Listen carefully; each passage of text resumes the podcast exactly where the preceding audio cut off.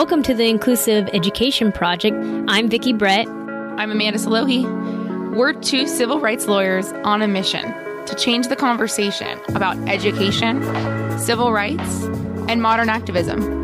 Each week, we're going to explore new topics which are going to educate and empower others and give them a platform to enact change in education and level the playing field. Welcome back, friends. You know, we had some technical difficulties this morning, and you ha- were able to miss technical difficulties. Myself. No, it was me. I'm the technical difficult. we thought we were having a five minute conversation with you guys, and we were just having a conversation with each other. But it's okay because I was dating myself. I was talking about the oh, 90s. Yeah. I don't even know oh, how dang. this started. Oh, dang it. Yeah, that was good. Yeah. You were talking about, oh, we were talking about how like people are going to come back to, oh, because you come back to letter you didn't say hi because friends. they're going to get you did it so again. sick. You didn't say hi, friends. Hi, friends. Oh, you did. did oh, say okay. welcome back, friends. Oh, okay. So that this was, all started because Vicki was. Way. I was like, people are going to write letters, and then but we were, we were like, talking about don't write yeah, letters. Well, and maybe kids growing up now will they're tired of writing emails and texts, or maybe right. emails and texts are outdated now. I don't know. Right. But like, it's funny how things cycle back into yes. fashion. And we talked about 90s fashion being right, right. popular now. And I said that I was wearing 90s fashion in high school. And you know what? Come to think of it, even though I wasn't in high school in the 90s, I think yes. I was wearing 90s fashion in no, that, school. So. Okay, that is probably what you thought. But what you said was, and I was in high school in the 90s, or, or I was like, wait, what? No, like whatever. I was wearing 90s fashion. I was listening to 90s music. I didn't know what time it was. An and I, soul, you know what? Maybe. I was one of those kids that I didn't care at the yeah. time. Like, I wish I could bring some of that back to my current self of like not caring what people think about not caring about what I wear. But, you know, such is life. But it is interesting how things cycle back. And yeah, it'll be like when we were in school, they would say, you need to learn this cursive writing because mm. you're going to have to use it in middle school and high school and beyond. Right. I don't think we ever used cursive in high school, and I, I definitely never used it in college. That I knew that used cursive outside of like school was my grandmother. like I, you know what no. I'm saying? Like everything was in cursive, and maybe my aunt, like, but my dad was but never. Now it's becoming so much more commonplace, not just to do regular penmanship, but like typing has become such a oh, skill oh, right. yeah. because like nobody uses pencil and paper anymore. So maybe it'll be like some ancient artifact that like our kids when they're in high school they're going to be like I'm going to write a letter. oh yeah, oh yeah. that that's true. You know, I actually and I think there's been studies about it where it's like pen to paper actually helps with memory. Not all people obviously yeah. to type stuff, but I find that when I went back to after law school when I went back to like a paper schedule planner. planner.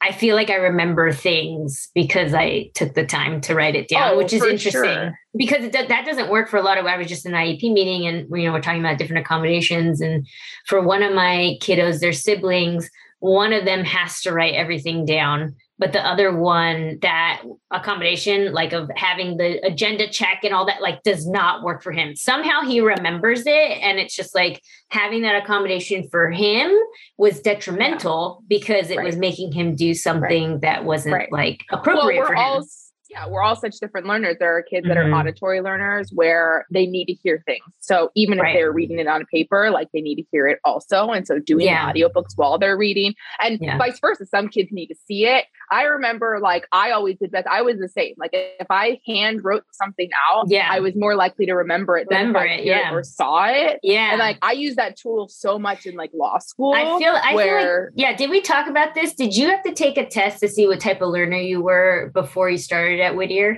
I didn't. I, I know okay. your class yeah. did it. We Our class did it. it. Yeah, and it was it was fascinating, and I feel like that helped a lot of people.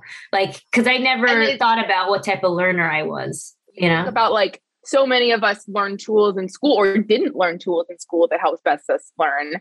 You know, so it's interesting. I, I think it's something to like. I think as we push towards how can we best fit like each individual learner within a classroom, like yeah. it shouldn't just be a you have to type this or you have to handwrite this or there should be an option for every kid, not just kid on IEPs, but you know, looking at the individual student and looking at how needs cross over mm-hmm. is, you know, I think always important. And we have a very special guest today that kind of fits that mold because she has like so much experience and her expertise is, I think, very unique. So, Rose, thank you for being on the podcast today. Well, thanks so much for having me. I'm excited to chat. So, so, today we wanted to focus on the importance of play and leisure skills mm-hmm. across a lifespan. So Amanda was just talking about certain skills and things that we learn, but I think before we get into that topic, can you please give a little bit of background? You are very like expert your, your expertise is very niche so i would love for you to kind of explain that background to our listeners yeah Absolutely. So I am a speech therapist. I have been for 20 years, and I am also a board certified behavior analyst. I've been doing that for 10 years. So mm-hmm. there are less than 500 people worldwide that are duly certified. Incredible. And wow. Thank you. I, you know, I've always been passionate about helping autistic learners. And so you know, over the course of my career, you know, I started my own business about five years ago called ABA Speech, and it's mm-hmm. really just blossomed. And it started with an idea for a product called the Action Builder Cards, which mm-hmm. I send out to people weekly. And now we have courses that people can take for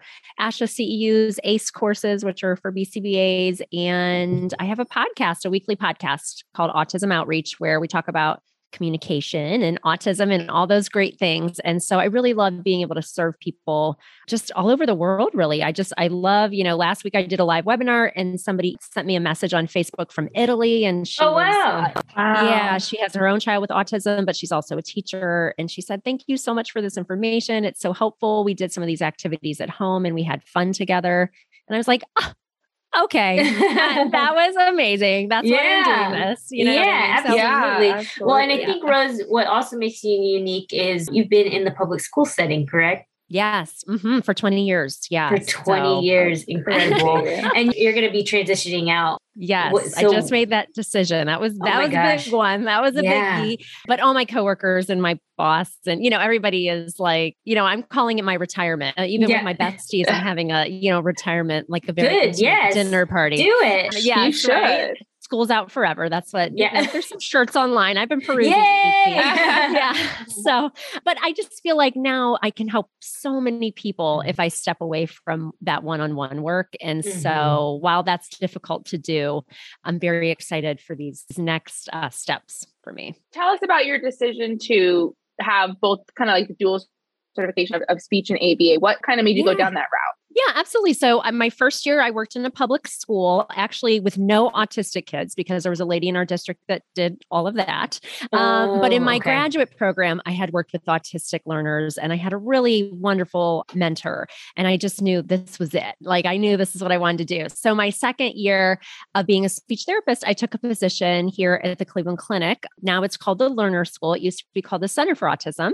And that was the first time I ever learned about the science of applied behavior analysis. Mm. And and what really was insightful for me is that there were students that were coming to the Cleveland Clinic who were 10, 12. We had a learner who was 18, was not my student, was my colleagues, but we we all shared a room back then. It was mm. grassroots efforts back then. And this student had been in a public school, had been receiving speech therapy for all of those years and he never developed a way to communicate with the world. And wow. my colleague and friend, Why? I know, my colleague and friend taught him to use in the team, obviously, right, right, you know, an augmentative communication device. Mm-hmm. And for the first time in 18 years, he was able to communicate. And while, years. you know, we would go through and look at his, you know, his old IEPs, and it was just very sad. And so, yeah, what were they doing with all that? Because I'm assuming he had speech and language services. Yeah, I don't think he was really into participating. And so they just couldn't reach him. And it was really sad. He had yeah. very unsafe, aggressive behavior, and rightfully so. I mean, he just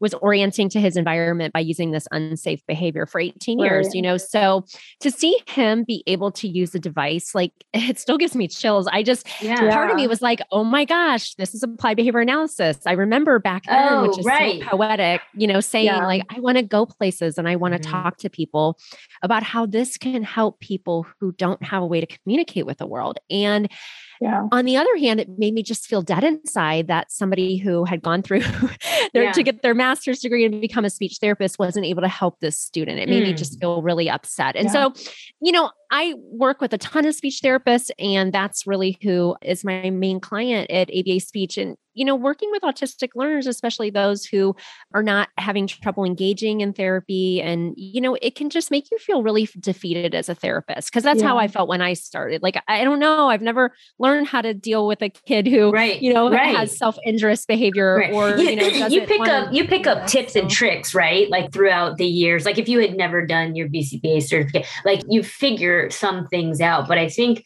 what makes you unique is, you know, and we, all the people, all the IEP team members, they cross over. So that's something that Amanda and I always try to tell parents is that, you know, OT shouldn't just be in a corner, speech shouldn't just be in a corner. Like right. there should be right. collaboration and they should all be talking about different ways to reach the child because they all intersect. But what's fascinating with you is being able to implement so many different things. You know, speech is one thing, but language as well is super important. And behavior can be a form of communication. And how do we, you know, mm-hmm. exhibit a way to appropriately express ourselves? Like yeah. that blows my mind. And you would think, you would think that when behavior becomes a form of communication, that should fall under the realm of speech and language. But so often we have kids where I, you know, I'd be at an IEP meeting and I have a speech therapist say, I mean, yeah, we've been bringing him to sessions, but he's had to return. So we haven't gotten to work on any of these goals because they had behaviors. And it's yeah. like, why is this happening? Like, mm. you should be trained to handle mm. this. Like, the kids should be able to access your We're services. Not, and, though.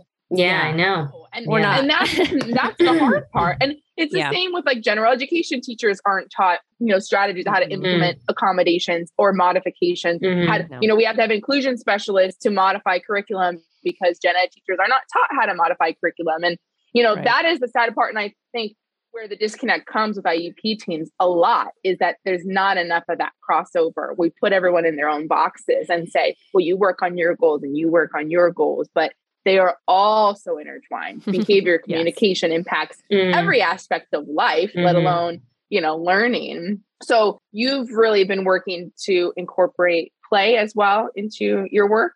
Yeah, leisure? absolutely. Yeah. Play and leisure are so very important. I love what I do. So I've been able to, in my private practice, I see just a handful of clients. Actually, today, Friday is my, mm-hmm. my client day. I'm um, right just here in my hometown because that's all I have time for. So I see uh, little kids. And then in my school based position, I, for the past, you know, 15 years, have worked with students who are older. So middle school, high school. So okay. I have really been able to see how very important play and leisure skills are just across the life lifespan. And so I really mm-hmm. love incorporating that into my therapy sessions. Yes. So, can you kind of try to give a working definition of what play skills look like and what leisure skills look like? Because I'm sure people are thinking, okay, play, like kids play with each other, like, you know what I'm saying? But in yeah, the context yeah, yeah. of like this world. Absolutely.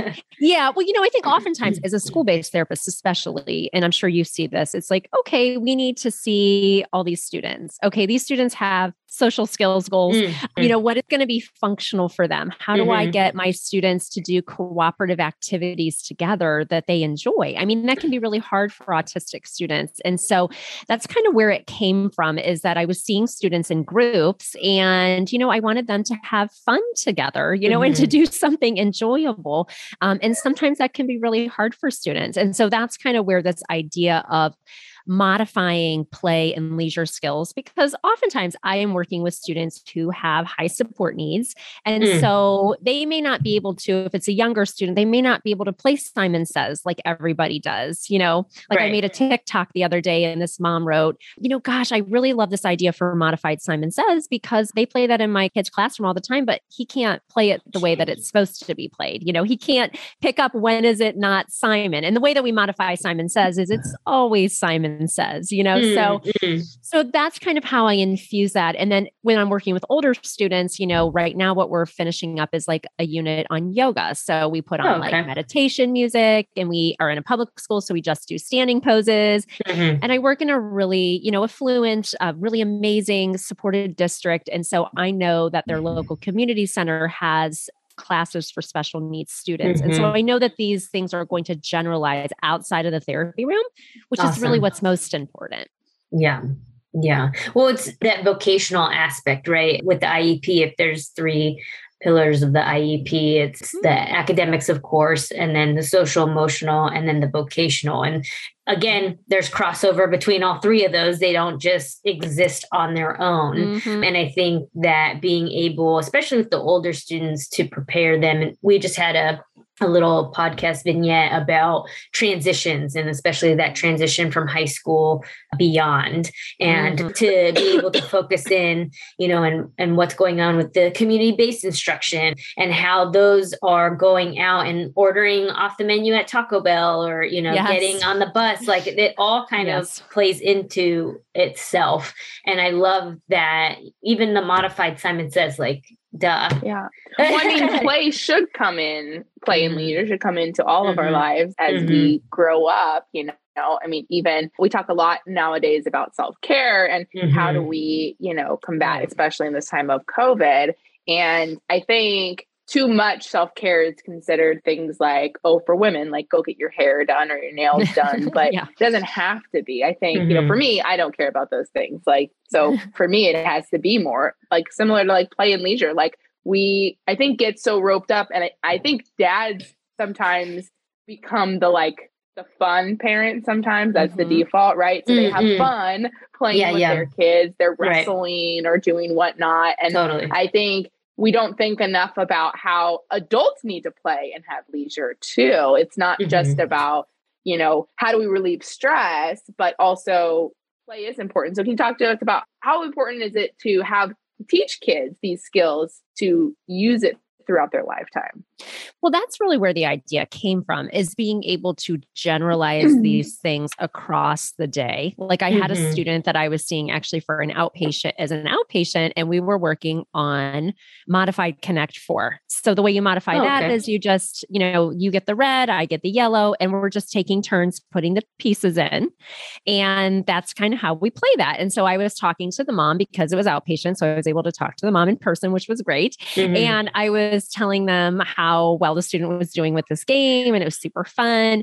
And this family celebrates Christmas. So after the Christmas holiday, um, she came back and said, You know, I bought Connect Four for so and so, and he played with his sister. And it was just really, really nice because what I have found too, it, just in my time in the field and having friends, you know, and colleagues who have autistic children is that, especially as a child gets older, sometimes it can be harder to navigate what are fun and enjoyable like shared activities with family members so mm. i always try to think of things that are very naturalistic like connect four is very inexpensive i think it's $10 mm-hmm. i bought it for my kids mm-hmm. uh, Uno is another one. We mm-hmm. just take out all of the fancy cards and we, you know, match by color and set, you know, one yeah. out on the table. And like so, repurpose it, like so that it's yeah. at a level that the child can play. Right. it yes. doesn't have to be so rigid with like the and exactly. Know, yeah. Yes, yeah. exactly. And so, you know, I love being able to do that where I have this group that I run for my middle school students and we just kind of did Uno last month. And so, you know, and I have assistants, you know, it's it's a well-staffed, you know, classroom, but when we're there and their kids are playing Uno, we watch a video model. I have it on my YouTube channel called oh, ABA cool. Speech. And then the kids play. And it's like mm-hmm. the adults really don't have to do anything. And right. these are colleagues yeah. I've had for a long time. I'm like, isn't this cool? Like, we don't even mm-hmm. need to be here. Mm-hmm. You know, mm-hmm. it's like mm-hmm. this is peer to peer interaction. Right. And right. that's just really important. Like you said, with vocational and leisure, I always mm-hmm. kind of analyze what comprises my day. It's like work, family, mm-hmm, leisure. Mm-hmm. And so mm-hmm. I always try to think about my therapy the same way. It's like, why would I teach my students something in therapy that's not going to benefit them across their entire lifespan? You know, when you get to yeah, older kids, that's true. Think I think really that parents just get like hung up on the academics, right? And just like well, they have to know how to do this to get out. And it's like there's so much more, especially if your kiddo is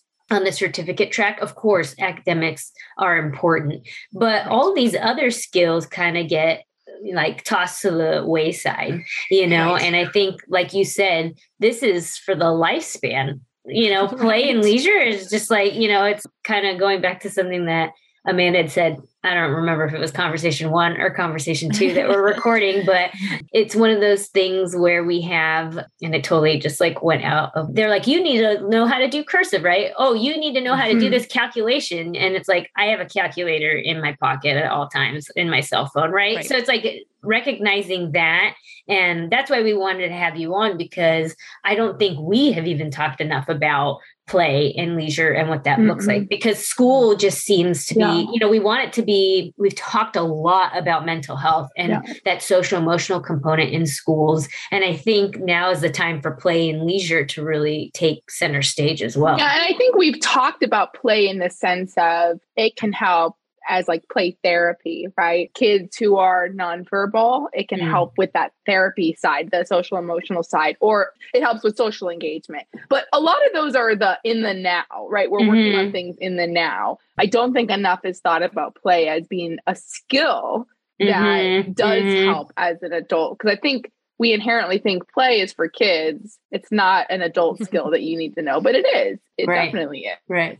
I mean, my family we grew up having game nights all the time and we still mm-hmm. do. Board mm-hmm. games and, and stuff like that has always been a big part of my family, the adults and the kids. And I still enjoy playing games. Like sometimes we forget. And I think I now, as a mom, don't probably play enough like board games as I used to. And then, like, oh, we'll have friends over and we'll play a game. And I'm like, oh, forget how, much like fun this is right? I think we we forget that unless we're playing with kids, and, and even the the aspect of playing with adults versus playing with kids. I think that's very different too, and, and a different therapeutic part, right? Mm. Playing with the kids is one thing, having a mm-hmm. family mm. like play, but also playing as adults is something that we need. So mm. it's definitely a skill that should be used more. So, you know, we in the school setting, kids don't like obviously they have recess and that sort of thing, but how can we incorporate more tools for teachers or you know even therapists in the school setting besides just okay we're going to help engage during recess? Are there other ways that we can kind of support this yeah, I mean, I think what it is like analyzing your students, you know, oftentimes, especially as speech therapists, we are tasked to work on social skills, which, you know, can be so, such a heated topic now. You know, I, I think what's important is I just want my kids to be able to be in a group and to have that kind of social reciprocity where they can engage in these things with others and then hopefully pick up skills that they love and enjoy. You know, I have some students who I see in the home environment and the one kid is in preschool and his his sister is in 4th grade. I knew she was going to be home last week, so we just you know, the parents texted me and said, Hey, so and so is going to be home. So we just did like all the play that we've ever done. You know what I mean? Like, I think it's just like seeing what do your kids love and enjoy and how can you modify that so that mm-hmm. all learners can participate. So, you know, at ABA Speech on our YouTube, we have uh, modified Uno, modified Scrabble. My company creates a product called Double Up, which is a life skills, vocabulary, and social skills game, which is for oh, four cool. people. And so I created that for students who were older, who have mm-hmm. the skill of matching, mm. but it's hard for them to do many other tasks. And so I wanted mm-hmm. them to mm-hmm. have something with real life pictures that were age respectful. And, you know, you talked about vocation and things like that. Mm-hmm. So I think we just have to be detectives and see, you know, what our mm-hmm. students love and enjoy, and how can we facilitate that type of engagement. I love that. There's not one form of what is play. Play can take right. on so many forms. Yeah, I think that's helpful to know as we look at how do we develop these skills for sure. And Rose, as we kind of wrap up, we love to end on a high note. Do you have, I know you've shared a couple of stories already, but is there a, another feel good story that you'd like to end the podcast with about either one of your clients in the school, yeah. outside of school that you could, yeah. you could share with us? Yeah, absolutely. I had a student who I was, it was a group of boys I was seeing a couple years ago in a non public program. Mm-hmm. And we were doing modified Simon Says. So it's always Simon Says. Mm-hmm. And the one student was kind of hesitant at first to play. And then I have this thing where we'll do that same game for like maybe four weeks in a row so that the yeah. kids get to know it, they feel comfortable. And I'd say the second week, this student who really doesn't spontaneously communicate a whole lot said, you know, I want to be the leader. And I was like, okay. Mm-hmm. so, so this student was the leader. And so they were telling the other kids, you know, the different motions to do. And that was really not characteristic of that student. He really uh, doesn't have a, a lot of spontaneous language and things like that. So I was so excited about that and, you know, told the parent, classroom mm-hmm. teacher, all the staff were there. This is the kids were one on one because of behavioral concerns and things. So it was just really a neat moment to see somebody who was kind of hesitant to learn this at first, then wants to be the leader. So that was really kind of a bright spot for me. It's just like when you see the change as quickly as you did, it's always heartwarming. And yeah. thank you for sharing that. So, Rose, where can people find you? I know you've mentioned the podcast and your website, but do you want to say your website for everyone? We'll yeah. put it in the show notes.